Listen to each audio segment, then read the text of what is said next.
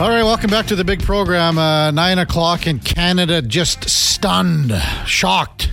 The World Junior Hockey Championship, Jakub Stancl scores with 11 seconds left in the third period to give the Czechs a 3 2 win over Canada. The tournament is over. There will be a new World Junior Champion. The country stunned. Canadian hockey, oof going to be a tough one to swallow, not getting at least to the semifinals. Uh, time now for the Puck Report, brought to you by Fountain Tire. Fountain Tire is more than just tires. They offer a wide range of auto repair and services from their expert mechanics. Visit fountaintire.com to see all the mechanical services they offer. As we welcome in uh, Geoff Baker from the Seattle Times back to the program. Good morning, Geoff, and Happy New Year to you. Happy New Year to you too. I'm not sure I can follow up that uh, that, that, great news you just dropped. Well, I, gonna, I, mean, uh, you know, it opens the door again. I mean, the Americans uh, at the World Juniors are probably the favorite. Uh, were the favorite coming in to win the gold medal, but now you've got a, a, team like Canada that is out. But having said that, Czechs played well in this game. Uh, how much play do, does before we get to yesterday's game? How much play does the World Juniors get uh, in your neck of the woods? It's starting to get a little bit more. I mean, I know it obviously from growing up in Canada, mm-hmm. but uh, you know, the people here are, are starting to get to know it. It helps that you know that the Kraken have uh, a few prospects on various teams, uh, including Edward uh, Šalé, their uh, their first round pick from from this past year. I mean, so that helps them follow it a little bit, but it's still not widely covered out. I mean, there's a lot of football going on right now out in Seattle, and so uh, so that takes center stage. Mm-hmm. How much fun was yesterday's uh, Winter Classic in Seattle? A three nothing victory uh, over Vegas. It was a lot of uh, it was a lot of fun. It was surprisingly fun. I think it didn't get a whole lot of publicity leading into it. So I think, uh, you know, the one thing it wasn't at risk of being overhyped, definitely in this city. I mean, there was a lot going on this weekend. They had a, they had a Seahawks NFL game against the Pittsburgh Steelers. Um, that was on uh, on Sunday, and then last night they had the Washington Huskies playing a semifinal game for college football down here, uh, and, and that was really the big sporting event of the day that was on people's minds and whereas sandwiched in between, you had the Winter Classic, and and you know nobody really knew what to make of it. But I, I gotta say, it, it it went off really really well. They got very lucky with the weather um, because there was no rain. Uh, there was a lot of fog in the morning, and that burned off late morning. And and so they really had they had a perfect day uh, here as far as far as hockey goes. Um, the crowd was really into it. It was great. They did a the the NHL put on a great show and uh, the Kraken ended up winning three nothing. So uh, they couldn't have played a better game against the Golden Knights, and I, I think they did a really good job selling hockey here locally. Uh, was it going to be the number one sporting event on the city's mind this weekend? No, it, it wasn't, and and that's a reality the Kraken have to face. They they have to keep um, their, their foot, you know, their, their pedal, their their foot on the gas pedal marketing wise and, and just try to make as many inroads as they can here. Uh, but they're, they're never, they're not, not never, but they're not going to be the number one sport. They're not going to beat the NFL team as far as popularity goes. And, and when the Huskies are playing for a national championship, they're, they're really not going to outshine them either. But I think they did a good job kind of keeping their place within the city's uh, sports hierarchy. They definitely drew a lot more attention to themselves, um, and they definitely converted, I'm sure, a, a lot of new hockey fans. Geoff Baker from the Seattle Times, our guest on Sports 1440. What did you make of the uh, outfits that the, the teams wore uh, heading in to the stadium? Well, that, that's kind of what I was just touching on. It was great. I, I mean, we got to see more of that uh, locally from the Kraken. I think generally from the NHL. I think the NHL, of all the major sports, probably does the least amount of work as far as promoting player personalities. Um, and I can say that having covered a lot of the major sports, I, I, you just don't see it as much with hockey. So it was great to see it from the Kraken. And you know, honestly, it doesn't matter whether the Edmonton Oilers want to market themselves locally in Edmonton. I mean, that's a hockey town. It's it's a you know Stanley Cup winning hockey town. They got decades of tradition there. Uh, you know, a century worth of hockey tradition professionally they don't have that here in Seattle, and they really have to. They have to work on that. They have to work on the marketing aspect. I think I thought it was great. I thought this was a real um, step forward for the Kraken as an organization, marketing uh, the players, marketing themselves. A lot of that had to do with the NHL running the event, uh, and I think the Kraken have to keep this up locally. I think uh, that we need to see more of that from the team to try to build a connection here, sporting wise, within the city. Geoff Baker from the Seattle Times, our guest on the Kevin Karius Show on Sports 1440. Uh, Geoff, last we talked, I was up in the press box uh, when the Kraken were here, and I was telling you that Grant Fuhr, our normal Tuesday co host, uh, who does uh, the uh, Kraken farm team uh, color in Coachella Valley, he just raved and raved about uh, Joey Daccord and how he saw him grow as a goaltender last year, and now you have the chance of Joey, Joey. Uh, yesterday, what do you make of uh, how he's playing uh, for the Kraken in goal? Well, I'm never going to with Grant Fuhr about goaltending. I'm not that crazy, but. Uh, uh, other than that, I remember our conversation up in the press box, and at the time, Joey Daccord, you know, the one thing he, he would play really well to start games, uh, it was the finish of games that he was having problems with. And I think we, we discussed that a little bit. And then he went out that night, and the Kraken had a 3 1 lead in the third period and ended up giving up uh, two goals in the final six minutes of the game and losing in overtime. And that was Joey Daccord in a nutshell up until that point. Since that, since around then, since since a couple of weeks after that game, I would say the last uh, month or so, Daccord has flipped the switch entirely, and he's stopped allowing the, the floodgates to open in the third period. He's he's been able, by his own words, to finish games more than he was doing at that point. And so now you've got a guy who not only plays well the first two periods, but then shuts things down in the third period, and that's what he's been doing. You look at his numbers over the last ten games or so. I think his save percentage is like 947. Uh, his goals against average is, is, is about 1.5 a game. Uh, he's got two shutouts, first two career shutouts during that period. I mean, he's been unbelievable. And it's a big reason why the Kraken have climbed in the standings because, let's face it, the Kraken were never an offensive juggernaut to begin with. And right now they have trouble scoring more than three goals a game. They, they oftentimes have trouble scoring more than two goals a game. Uh, but they've been winning those games now. Uh, I think they've had two games in their last 17 where they've scored uh, more than three goals. And, and yet during this streak that they're on right now, they're on a franchise record uh, point streak, nine games, and I think out of those nine, they've had uh, more than three goals only once, and they've they've scored two goals or fewer in something like six of those games, uh, but they keep winning because of Daccord. And uh, right now, he's their number one goalie, and he's probably going to be their number one goalie the rest of the season, unless something, uh, unless he goes off a cliff. Uh, Philip Grubauer's hurt right now, but uh, I, I just don't see him coming back and taking over the number one job the way Daccord's playing. The team has a lot of confidence with him back there, and uh, it's, it's a complete transformation uh, standings wise from where they were. And uh, just, just uh, the, the ability to win games where they don't need to score four or five goals to win is just completely flipped for them. Geoff Baker from the Seattle Times is our guest on the Kevin Karius Show on Sports 1440. Geoff, not very often uh, is a, does a defenseman lead the team in scoring at this point of the season, but that is the case in Seattle with Vince Dunn with uh, six goals, 25 assists, 31 points. Uh, what can you say about how well Dunn has played, not just defensively, but defensively as well? Yeah, I mean, my hats off, or uh, my hats are off to this guy. Uh, he he went to Toronto in the off season, worked out with Gary Roberts at his high performance academy, and and he came back. I, I'll tell you what, I saw his forearms when he came back to training camp, and I said, "Your forearms are bigger than my legs," and he laughed. he, he told me all about the work he had done. With Roberts, he wanted to have more physical strength for the defensive part of his game. You know, being able to shove guys off in the corners a little bit better. And he's not the biggest guy height wise you know, but but he's definitely got some some girth to him now, and uh, he's made the defensive part of his game a, a main focus of his uh, his improvement. This from from even the start of last season till till uh, midway through this season now, uh, and you know, let's face it, he was a prime candidate for a drop off in performance. You know, he had that career year last season, went out, parlayed that into a new four year contract extension and, you know, folks are thinking, okay, will he be able to approximate what he did last year? Maybe. But no, he's gone out and he's matched that. He's shown it wasn't a fluke, it wasn't a one off.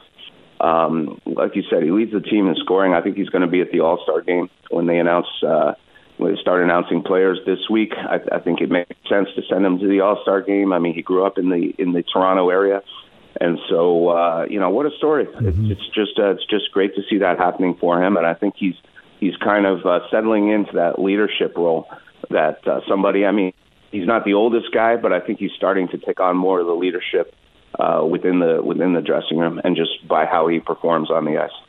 We're with uh, Geoff Baker from the Seattle Times on Sports 1440. Matty Beniers, uh, Geoff, had a, a, slow start, but would you say his game has been uh, picking up of late?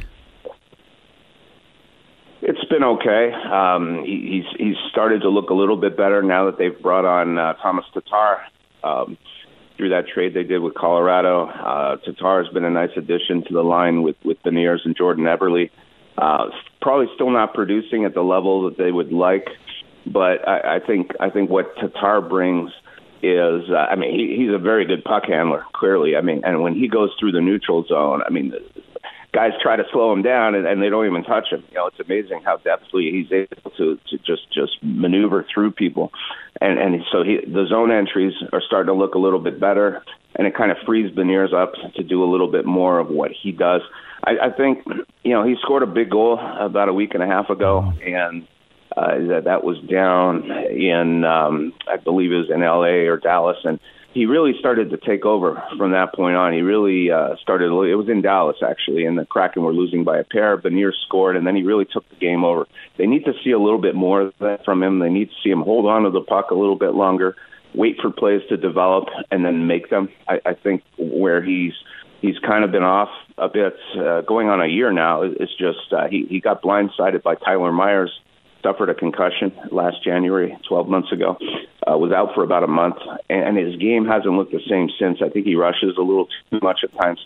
Um, he, he's he's he's still trying to learn how to avoid the physical targeting that's been directed his way by opposing players, and uh, you know he's he's he's welcomed that, but his his production's still not back to where it needs needs to be, and this, this team really needs him to step it up if they're if they're going to go forward and try to make the playoffs again. Um, the fact we're even talking playoffs is a miracle, considering what this team went through the first two months. But now they've they've kind of played their way back into contention, but they do need Beniers to step it up, and Eberle as well. I mean. uh you know, Eberle's 33, um, I, but I I find it hard to believe his career has gone that much off a cliff from one year to the next. I think it's just a function of the entire line. It needs to uh, needs to start playing better, and, and hopefully Tatar will help that in the long term. Did Eberle, you know, when he had the, the skate cut to his thigh, uh, was has he kind of totally recovered from that? You think? You know, that's an excellent question, and you're right. You know, we forget that sometimes. I mean, he suffered a really serious cut, and uh, you know, has he recovered? I mean, he's out there every night, so I assume he's healthy enough to play. But I mean, only he knows whether or not he's still feeling that. Um, the the uh, ramifications of that. I mean, that's something pretty serious to have to overcome in season. And uh, so, yeah, I, I mean, he was struggling before that. So I don't know that you could attribute all of that to, to his drop in production, but uh, you know it's probably playing a bit of a, a factor in there, and it probably set him back more than he needed mm-hmm. to be in the season where he was already uh, somewhat set back. But uh, I mean, the team as a whole right now has adopted a, a defensive mindset of sorts. So I, I mean, I don't want to you know jump all over the lack of offensive production here. Some of that's by design. I mean, this team realizes they're not they're not going to score five, and like they were doing last season at times. And I think they're they're more towards playing a technically sound game on both ends of the ice now, and winning those three to two and two to one games, which they've started to do. They hadn't done that at all in the first two and a half months, and now uh, they're suddenly doing it over the last 10 games or so. Uh, and, and so I think that's playing into the lack of production as well um, the, you know the guys aren't going out trying to get their 20 goal seasons, 25 goal seasons. They're, they're trying to make sure they don't give up goals when they're mm-hmm. on the ice, and that that was a big problem for Beniers early. He was leading the team in plus minus. There were a lot of goals going in when he was on the ice. It's, it, that part has kind of slowed down a bit. Uh, Geoff, just on the Washington Huskies going to the uh, national championship, first time in school history. Uh, what's the buzz? You did touch on it uh, off the top, but I mean, uh, the whole state must be going bananas right now. Yeah, I mean, it, it, it's funny. I, I always say that Seattle is one of the last big cities in America with major pro sports that actually cares that much about college football. But they do here. You know, this isn't Alabama, it's not Georgia, but they do care about it here. Um, long tradition for the Huskies, uh, going back a century or more, and and so uh, they haven't won a national title here since 1991.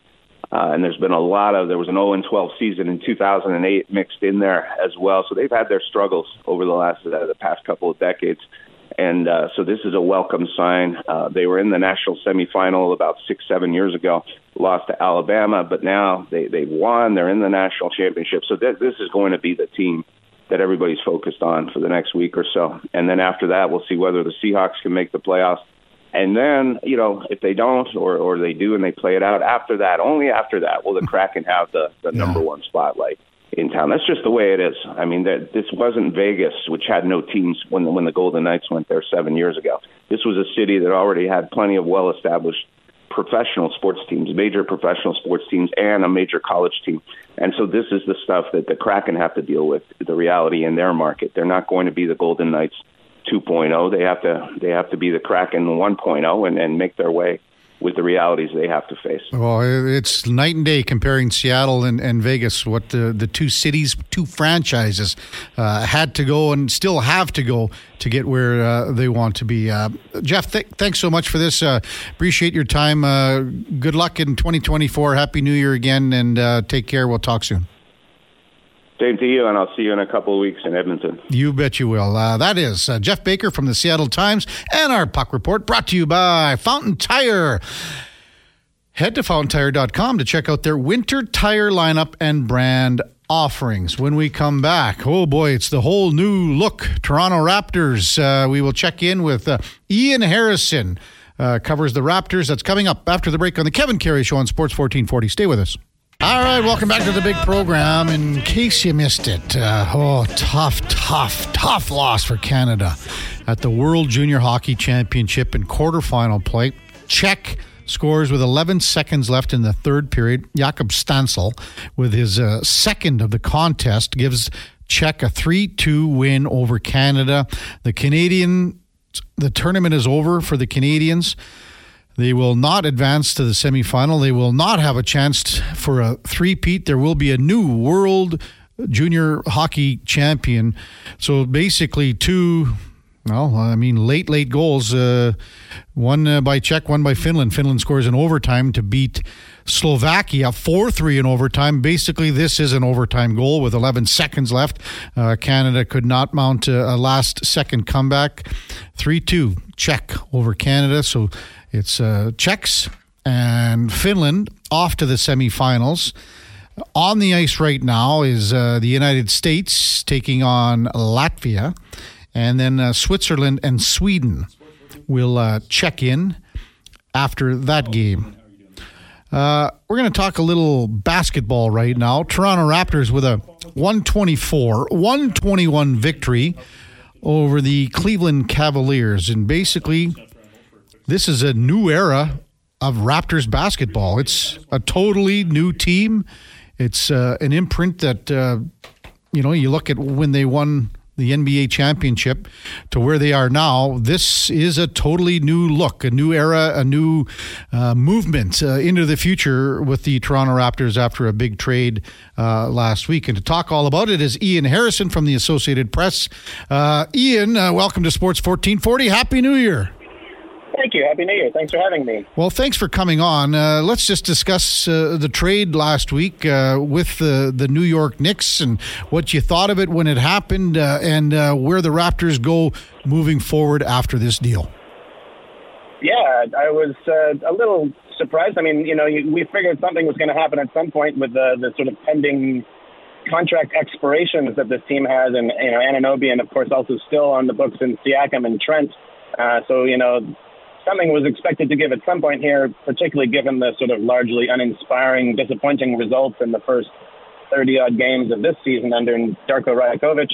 Um, and yeah, you know, there was a bit of a school of thought that maybe Anunoby, being younger than Siakam, was the guy you wanted to kind of hold on to. It timed a little bit better with Scottie Barnes and maybe some of the other pieces you had. But, you know, I think uh, maybe the way that Masai Ujiri and Bobby Webster looked at this is that uh, well, well, we'll see what they can do with Siakam. Obviously, it's going to cost them a pretty penny to keep him, but you know, I think clearly he is the, the sort of higher talent player. That uh, if they are able to keep Siakam in the long term, trade Anunoby and his defensive chops for some from assets to balance the roster, then uh, then maybe that is the wise move. You know, obviously, still a lot of things to sort out over the, the sort of medium term here, as I say, with with Siakam and Trent's long term status very much uncertain, but in the short term, a, a bit a, a, much better balanced roster, uh, mm-hmm. turning you know a couple of remnants of the Project Six Nine era into uh,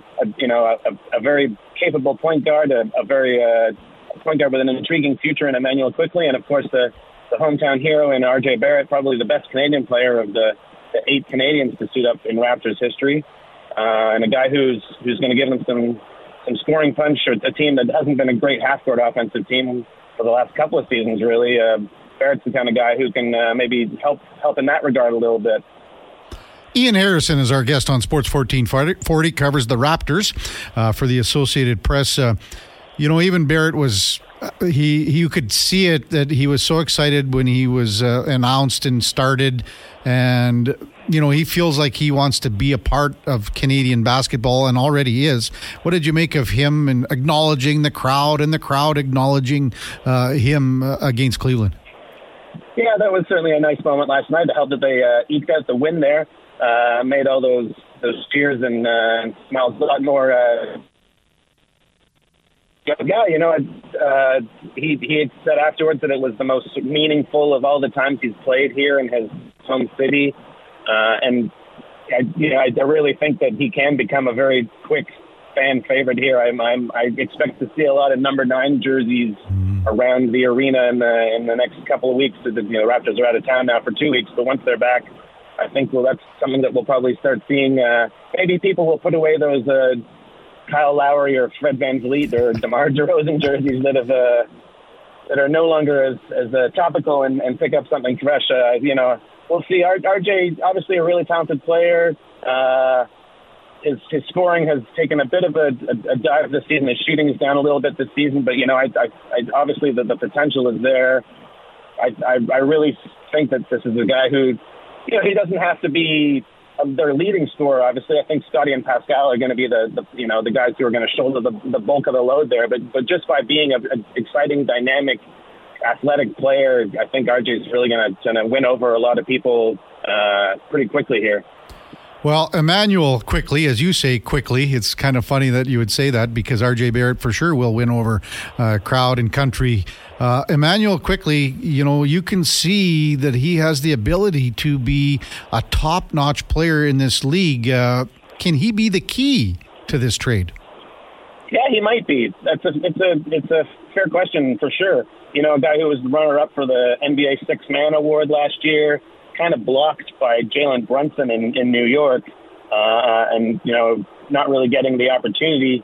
Uh, but but yeah, obviously, you know, a, big upgrade on what the Raptors had. You know, they they when with VanVleet leaving in the off season, the, the Schroeder signing. You know, Schroeder's had some good games here in the early part of the season.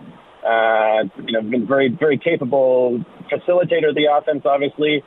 But uh, yeah, Quickley is just a, a big step up there um, a much much more dynamic, uh, you know, aggressive offensive talent. I think, and and you you saw last night, uh, you know, just kind of flashes of of what he might be able to start bringing to this team once he gets a bit more comfortable, gets a bit more, uh, you know, mm-hmm. plugged into what's going on around him and and how to work best with guys. But a couple of couple of times you know, uh, he combined with RJ on, on the first basket of the night. Barrett passed it Quickley for a, uh, for a three and then later Quickley showing some nice uh, inter- interchange with Poeltl on the screen and roll. So uh, a lot to like with Quickley for sure. And uh, and yeah, as you say, you know, I think as as this as time goes by, he, he very well may turn out to be the, the most critical acquisition here. Ian Harrison is our guest on Sports 1440. Ian, uh, what what do you think management management is going to do with Pascal Siakam here coming up in the near future? try to find a price point that works for everybody. I think uh, that's that's what they should be doing anyway, uh, in my opinion. Uh, yeah, you know, I, I mean, certainly Pascal is not the perfect player, but I think you know it, it's it's difficult to imagine a scenario uh, short of trading him and, and bringing back pieces. But even even in that scenario, you'd have to really make a home run trade to bring back something that would even come, you know, that would that would have a chance of of duplicating or exceeding what you're getting from him already. Uh, so yeah, you know, basically, can you can you afford not to keep him? I think is, is kind of the question you have to answer. What happens if you lose him? Uh, how are you going to replace that scoring? How are you going to replace what he gives you? Uh, so yeah, I think they, I think it's they're kind of you know in this in this position where they kind of have to uh, figure out how to keep him around, how to make him happy, because uh, um, you know obviously a couple of assets have, have walked out the door for nothing here or, or next to nothing in the in the last few years, and uh, and that's not a great way to, to sort of build and develop your team. So. Uh, I think by, you know the probably the Raptors are better off if they can keep and sign Pascal Siakam clearly, and uh, and that's what they should be striving to do. That that may is easier said than done. It may, uh, but uh, you know, there are max contracts for a reason, and, and it's fair to say I think that Pascal probably deserves one. Ian Harrison, uh, AP covers the Raptors, our guest on Sports 1440. Would you say that right now that this is a kind of a fork in the road situation for this team moving forward? What happened last week and what's going to happen here in the next little while? Is that a fair assessment right now with this team? In terms of the, the contract decisions that are looming with these guys like Siakam and, and Trent, you mean? Mm-hmm, yes, and you know what they're going to do that, and what they pulled in the direction that they, uh, you know, what they figure with with uh, Barrett and Quickley, just uh, what yeah. direction the team is going moving forward here. Yeah, I don't. I mean, you know, one thing with Masai Ujiri, he never wants to put him, you know, paint himself into a corner, right? Like he's he's gonna, he doesn't want to make any kind of decision that without sort of having a chance to evaluate it as much as possible first. So my my guess is what they will do is of use the next month, six weeks here as as we approach the NBA trade deadline, see what they've got with this group, and and and uh, you know try to and then obviously in the background, I'm sure they're going to continue negotiating on a uh, you know a long term deal with Pascal, presumably. Uh, and uh, you know, if, if they like what they're seeing, that will kind of inform things. If they don't like what they see in, in uh, in games over the next six weeks, then yeah, maybe they're more inclined to to do something to kind of you know to to move pieces and and try to make a bit of a longer term play. But yeah, I just don't get the sense that that's you know. The, the other thing with with the Ujiri brain trust is I don't think they want you know a, a long term. I don't think they. I don't think the organization can really stomach a long term uh, rebuilding project here. You know, like there's always already a, a little bit of uh, maybe malaise is not the quite right word, but you know, this team seven, eight games under 500 heading into last night. We've seen you know a few empty seats in the arena, a few empty boxes, just a little bit less energy in the building. Uh, you know, I don't, I don't think they, uh, I don't think they have any appetite for for a teardown here. I think they want to kind of make this, get this thing back on the on the rails as quickly as they can. Uh, so I'm not so sure about fork in the road so much. I think it's just sort of. Uh, you know, the, the next step on on trying to trying to build back towards competitive respectability and and you know getting towards the top of the Eastern Conference again as fast as they can. Mm. It's not. I don't think they're they're headed towards a, a tear down and, and draft pick accumulation process. They, they're just trying to find some talent and, and maybe keep some talent too. Uh, you know, that's not to say that there isn't still a chance to look at this roster and see how it plays together here in, in the next month and a half and and and uh, and see if it's coming together. But uh, uh, my guess is that they would rather keep their assets and build up quickly than than go that sort of you know like uh, total teardown route yeah. for sure. Uh, Ian, uh, at thirteen and twenty, going on the road here, I think six straight on the road. Do you think this team can still make a push for a playoff spot? Uh, short answer, yes. I think you know they're going to get better. I think uh, you know, we saw last night the kind of the, the sort of first steps in putting this new roster together. Uh, it's not going to be easy. I think that they, they've dug themselves a bit of a hole. They're right down there at the you know the the bottom of the pile. Just the you know, the only teams below them are the really terrible teams. Charlotte and, and Washington and Detroit. Uh, but they're not, you know, they're not far off the play-in spots. But I think, you know, I, getting back to top six might be tricky. It's going to take a fairly Herculean effort. I think that they certainly have the talent to get into the, you know, get back into that play-in area. Uh, but yeah, it's very much a sort of mushy middle there in the East. Uh, mm-hmm. and, uh, I, I think can they be better than Atlanta or Chicago? A couple of teams ahead of them, I think so for sure. Uh, but you know, are they are they going to compete with the top of the conference even with this roster? I don't think I can see that. I don't think they're you know they're they're still a ways off the level of that Boston, Philly, Milwaukee trio. Uh, so upper reaches of the play-in, yes. Six spot, maybe. Uh, yeah, we'll see. Um, I'm not super optimistic of their postseason fortunes, you know, getting in and and winning around or anything like that. But you know, they should they should definitely be competing. That's where they ought to be for sure. Just pushing for that sixth spot and uh, and and trying to trying to secure a postseason berth that way. Yeah, that loss to Detroit was a tough one. What'd you make of that? Oh yeah, it. Uh, I mean, it had to happen at some point, I guess. And you know, the kind of conditions were were sort of ripe there. You know, Toronto coming off a, a tough back to back, a really tough game in Boston, and, and a very good effort there. And uh, you know, players short, couple three players, so you know, changing rotations and and all that. What that means, uh, and you know, it. Uh, even the Pistons having sort of looked as if they had it in the bag, made every effort to get it back in the last minute there, and uh, uh, you know maybe maybe one one time you try to play that game and, and the Raptors do pull it out, grab a loose ball or something, and and down the stretch. Uh, you know, it's it's frustrating in the moment to to lose to a team like that that you feel like you ought to be beating.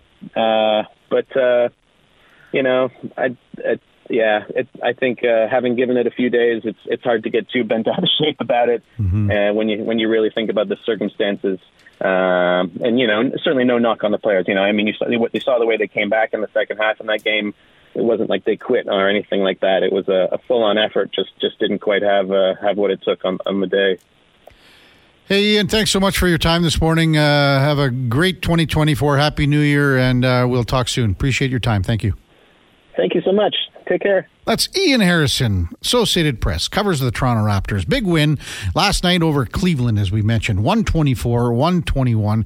And good to see, you know, another Canadian in the mix and RJ Barrett when he comes over from the trade. And uh, there could, you know, the, the key to this trade, as we talked about, Immanuel Quickley could be a big, big compliment and a real good one two punch with Scottie Barnes.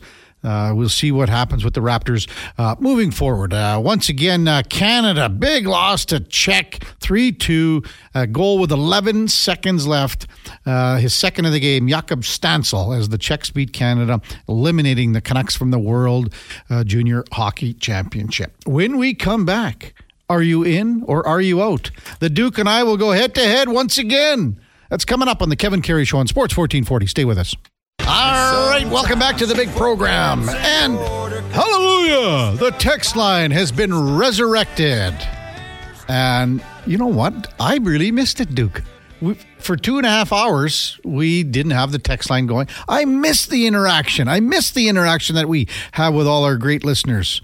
So we're going to get to a few of them now. Um, and these all came in basically I'm, you know, people were texting all morning, but now they just all came in basically a flood of texts. We'll get to as many as we can just before we get to uh, are you in or are you out? Uh, a lot of texts, obviously.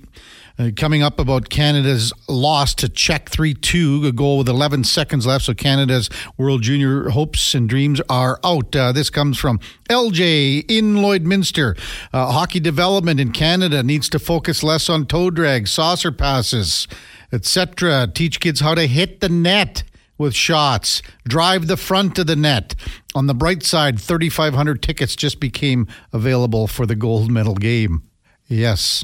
Um, B texts in. First period cost us. Can't play 39 minutes and 49 seconds. Expect to win at this level. Uh, what a down! What uh, I'm not catching what he, what he's laying down here for the rest of it. But uh, HVAC Nick says there was uh, also Oregon versus Liberty. Not as important of a bowl game, but like me, there's probably quite a few Ducks fans. Horrible, horrible game though. Uh, putting them against Liberty, that was a bad. That how Liberty gets into a bowl game of that magnitude. I know they're undefeated, but they were ranked 23rd coming in. I think. Yeah, Dumb. yeah. It uh, yeah, the New Year's Six. I mean, hey, you got to fill them out, and it is what it is. I'm I'm sure Oregon was uh, happy to.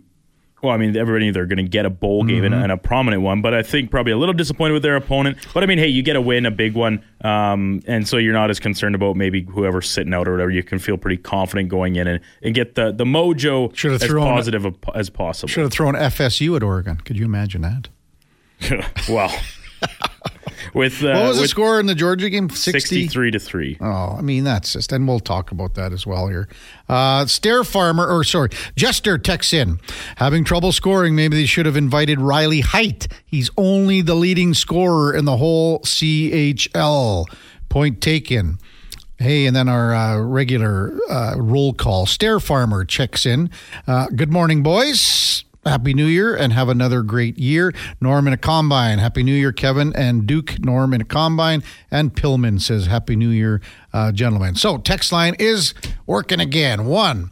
833-401-1440. Shoot us off a text if you would like, and we'll uh, talk about the New Year, talk about the Oilers, and we'll talk about the World Juniors and everything else. Uh, time now, though, for Are You In or Are You Out? What's it gonna be with live? Are you in or out? We had some great times. We're about to have some more. I know that look. I'm putting together a team. Then I'm in. Just when I thought I was out, they pulled me back in. Are you in or are you out? on Sports 1440. I'm out.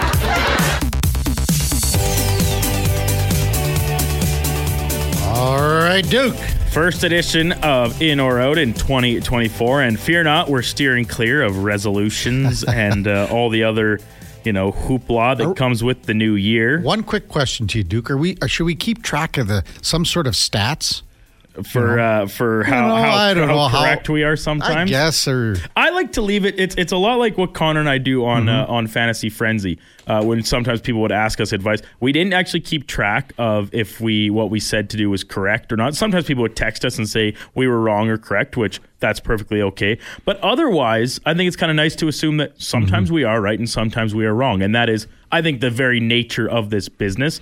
Um, can't be right all the time. Well, if it was, everybody would do it. You can be wrong all the time, like in fantasy football for me. But Yeah, well, like once again, I, that is actually just impressive going uh, going zero and eighteen. But uh, I've the- got I've got a couple stats for you. We'll talk about that in the ten o'clock hour. Okay, I, I cannot wait. Uh, in the meantime, though, while we're on the topic of the college football and the bowl games and the blowout that was the uh, Sun Bowl or the Orange Bowl, Yes. Orange Bowl uh, between FSU and Georgia, all the uh, hoopla about uh, FSU not getting into the playoff, and then half their defense uh, decides to sit out or was missing due to injury. I'm saying that uh, if earning any NIL money, players should not be allowed to opt out of college football bowl games. I'm 100% in on this. Um, it's gotten to epidemic stages. I mean, to see the amount of players opting out, and yes, the NIL uh, money is a big factor, and these players are, you know, are getting compensated. Not all of them, some of them are. No question about it. You have to be playing in the bowl games. I'm gonna. I would take it a step further, and another not just the players, but if I'm all the sponsors, two two things: sponsors of all these bowl games. If I'm, I mean, I don't know, whatever you can talk about, uh, Allstate, Tostitos, all the ones like the Duke's Mayo. Talk about every one of these sponsors. I would I would be getting together and saying to college football and going, we're not we're not sponsoring these anymore. Sorry, we're not giving you millions and millions of dollars. Same with the television uh, rights. Same with the TV companies, uh, TV networks, and and uh, they would go to the college football uh, to the bowl people and say, we're not we're not why why why are we giving you all this money? All your players are opting out or portals. Something has to change. And it, and money always talks. It always comes down to money. Take away all of that and you will see these players playing. It, it boils down to the fact that if we're going to start treating these guys like pros, then they have to have like it, it's contractual basically. Right? You can't sit out just because you want to. In the past, I was more than all right with guys opting out of bowl games. I mean, almost everybody would still play in the uh, you know the semifinals or the national championship. Of course, uh, that kind of usually will take precedent. Because, but if you wanted to sit out because you're going into the draft, you don't want to risk injury. Well, you're being paid now. You can't just not show up to work if you're being paid and i know it's it's all they're not technically being paid it's all you know sponsorship money and in the community whatever but like there has to be some sort of in between here where if you are on an nil money it is a con like make it contractual that you are required if healthy to play in every game of your season, including bowl season. It, it's just I think frustrating. they're going to It's- get around it somehow. it's frustrating right? because it makes Yep. the the quality of these games so much lower, right? I I mean, it, like that that Saturday night game was or Saturday afternoon game was supposed to be like the real test. D- does FSU belong in the in the national championship consider, uh, conversation? yep. And and like after that, everyone could say, well, they got blown out. But half their defense wasn't playing, so it's it's frustrating for the fans, um, and I would think then in turn the people, like you said, shelling out big money for sponsorship, TV, etc. Before we steer away, uh, Alabama losing yesterday. Nick Saban is not a young man anymore, and Alabama is no longer the lone powerhouse uh, across college football that we've seen in the past. I'm saying that before he retires, Nick Saban will not win another national championship. Uh, how old is old Nicky boy?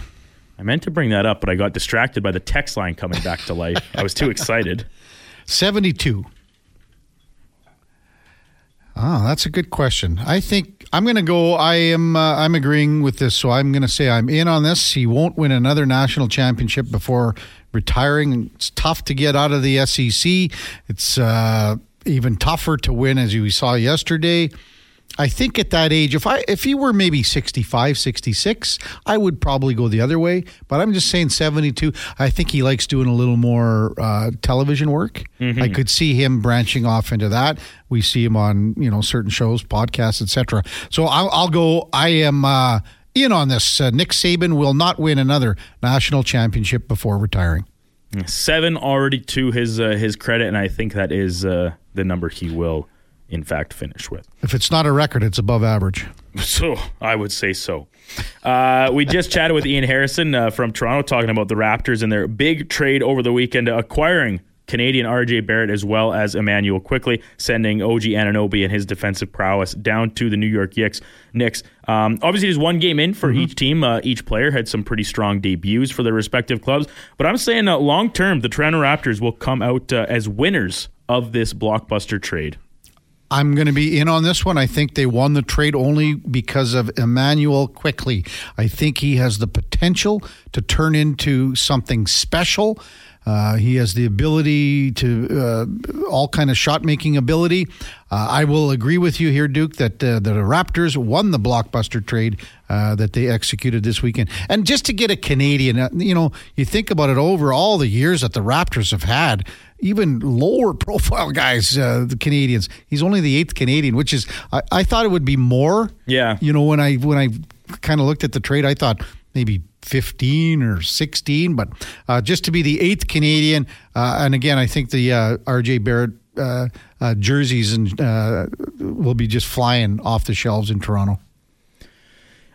That that you took the point exactly what I was about to say. Like even obviously on the court will matter a lot in dictating the, the you know the the winners and losers of this. And who knows, it could, it very well could shape up to be a win win situation uh, with OG getting the new the new start in New York. But the the marketing side of things, we talked about it extensively when Shohei was rumored to be coming to the Blue Jays, and you know the money spent, the money invested, how quickly you can get that back. Having a high profile Canadian on the Toronto Raptors means so much for basketball in the country. Uh, we saw a huge surge after they made their run to the championship, uh, but since then, I think it had like the Raptors have kind of slid back into a a pretty noticeable back seat on the Canadian marketplace, even behind teams like the Blue Jays, because at least the Jays are you know leading into seasons, kind of heralded as, as favorites. They were this year. Um, and depending how the rest of this offseason shakes out, we'll see where they're at next year. They're expected to compete. The Raptors, they're not really in that spot. And, and like Ian said, they're not necessarily going to tear it down and do a uh, trust the process rebuild or anything, but uh, they're, they're, in the NBA, you're at the top or you're not, and the Raptors certainly uh, are not right now. Uh, you know, and I kind of disagree with Ian Harrison talking about they could maybe, I think, get to a play-in eight or nine. I don't see But them. what does it matter? Yeah, well, at least you can win. Well, look what happened last year with Miami, though. I guess. But but Miami, that's a team that was just in the finals. I mean, this is this is any other team in that spot. I don't think you put in the same consideration because the the Heat were basically the same team that had been in the finals. Um, and I mean, yeah, regular season it is what it is. Who knows? Maybe they were kind of taking the uh, the MLB approach where. It, you know, placing higher doesn't really matter. Just get in and, and see what happens. Save- Arizona. save yourselves, right? So, uh, moving over to hockey, Oilers back in action after the uh, New Year's Day off. Um, when you look down the Oilers list of leading scorers right now, Of course, we have Zach Hyman, 21 goals, Leon Draisaitl, 17, Evander Kane, 14, Connor McDavid, 13, a pair of players at 9, a pair of players at 7. That's eight total, currently with seven goals or more. I'm saying that seven Oilers will be 20 goal scorers this season. It's a very tough question because basically you're banking this on Warren Foegele getting 20. Him or Ryan McLeod. Or I- Ryan I think McLeod. Uh, obviously both of their games. Uh, Warren Foegele been very consistent for majority of the season. McLeod kind of coming on as of late and piling up uh, a number of them. That that would Seven. I- and then I mean, hey, maybe both of them and uh, and Evan Bouchard just continues to rack up assists and maybe doesn't hit the twenty goal plateau. But I would think that the uh, the current top six scores and one of Warren Foegele or Ryan McLeod cracks the twenty goal barrier. I'm out on this just by a hair. 20 goals is a lot in today's NHL. And I think you might end up with six here, but that would have a lot to do. I mean, Ryan Nugent Hopkins has to start scoring too. Yes. You know, he only has nine goals, same as Evan Bouchard. I'm going to go, I'm out on this only because it is so difficult uh, to to score at this rate. And Foegele and McLeod are both having a, you know, they're on a little bit of a run right now. So I see this as I'm out, but it's close. It's close. And Bouchard, again, 20 goals for a defenseman. It's an massive. incredibly impressive feat Very to, big. to accomplish. So, uh, yeah, I, if I had to make my pick, I would say it will be likely Warren Foegele because of his consistency and his bigger upside in the top six, I guess, uh, with the skill set. McLeod, of course, moving up to the wing. Uh, who knows if that will last? There's a good chance he will be pressed back into third line center duty, which will probably restrict his ability to to put up totals. So I will uh, I will say it's Warren Foegele to join the likes of Bouchard, Nugent Hopkins, and then the other top four scorers who. Uh, are almost locks at this point, barring injury, to, to hit the 20 goal plateau. Final one for you, Kevin. And uh, the holiday season kind of unofficially over, I guess, as we get back uh, into January uh, 2nd following the New Year's celebrations. And I don't know about anyone else, but sometimes right as soon as you're done some time off, you just start thinking about maybe your next time off and what you want to do for a, a vacation here in the back half of winter where our weather's likely to turn a little more sour. Whatever the case, uh, and I see these commercials all the time. I've never been on one, but this is purely guessing. I think that cruise vacations, heading out on the big boat wherever you're going, whether it's Alaska, Caribbean, down the coast, I think they are very underrated when stacked up against other types of vacations. Okay, how, how many cruises have you been on? I just said none, but it Okay, just seems sorry. like it'd be a really I- good time. Wow. Okay, first of all, a holiday, anytime a holiday. Okay, first of all, you said I'm ta- you're talking Caribbean or Alaska or Where- somewhere. wherever you want to go. What about in Europe, down all the rivers? Those are you see all the fancy ones down. I don't know, like down the rivers. I don't know about Well, that. but at least you're, you know, you can see land, man. and then, I'm saying this as a person like I'm not a water person. I uh, I don't swim very well. Like uh, maybe once I got out there, I'd like start to panic when you don't see any land for days straight. But I just think like obviously you're dropping in on different countries, you get a little bit of land time. It's like most of them are kind of the all inclusive nature of any other resort vacation down to uh, Central America. It, it just kind of seems like it's a really unique um, vacation that it kind of gives you elements that you can't really get from any other uh, any other option. So I, I think I'd like to go on one at some point in my life. Maybe it's when I'm retired, but by then the boats will be flying, probably I could boats. I could see you on like uh, the. I would see you like uh, like as a shrimp shrimp captain, you know, like uh, Bubba Gump or you know Lieutenant Dan. That's where I see you as far as cruise vacations go. Uh, I'm out on this, or, or no, I'm. Have you been I'm on in. one? No, Oh. never going to go on one ever. Oh. not a chance. Doesn't even entice It you a does, little bit. I would never go on a cruise ever.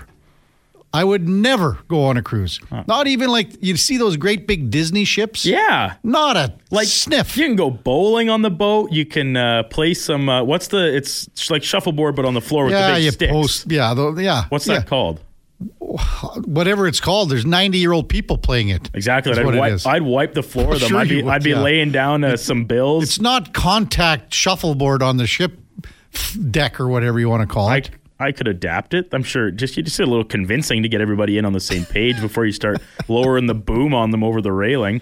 but there's Um, so like movie theaters, bowling. I, Uh, I just think it'd be cool to check out. You know the other thing I've, I've heard, and I don't think they Are they inclu- all inclusive? These ones? I think you can get ones that are Oh. like it's it's obviously a lot more upfront, but basically then yeah, you get your wristband and whether it be at the dinner at the the fancy dinners, the the shrimp cocktail bar, the the pool, the events, whatever. It's all you just show up and, and do whatever you want and you don't spend a penny the whole time. Just like um uh, down down in Mexico, like No. tip, tipping and stuff like that. But Uh, I'm out. I'm not going on a cruise anywhere. So that they, they shouldn't even be classified in vacations. How's that sound? So I'm out. all right then. Well, I guess I will. Even Con- Connor Halley's here. Happy New Year, Connor. He's shaking his head as well.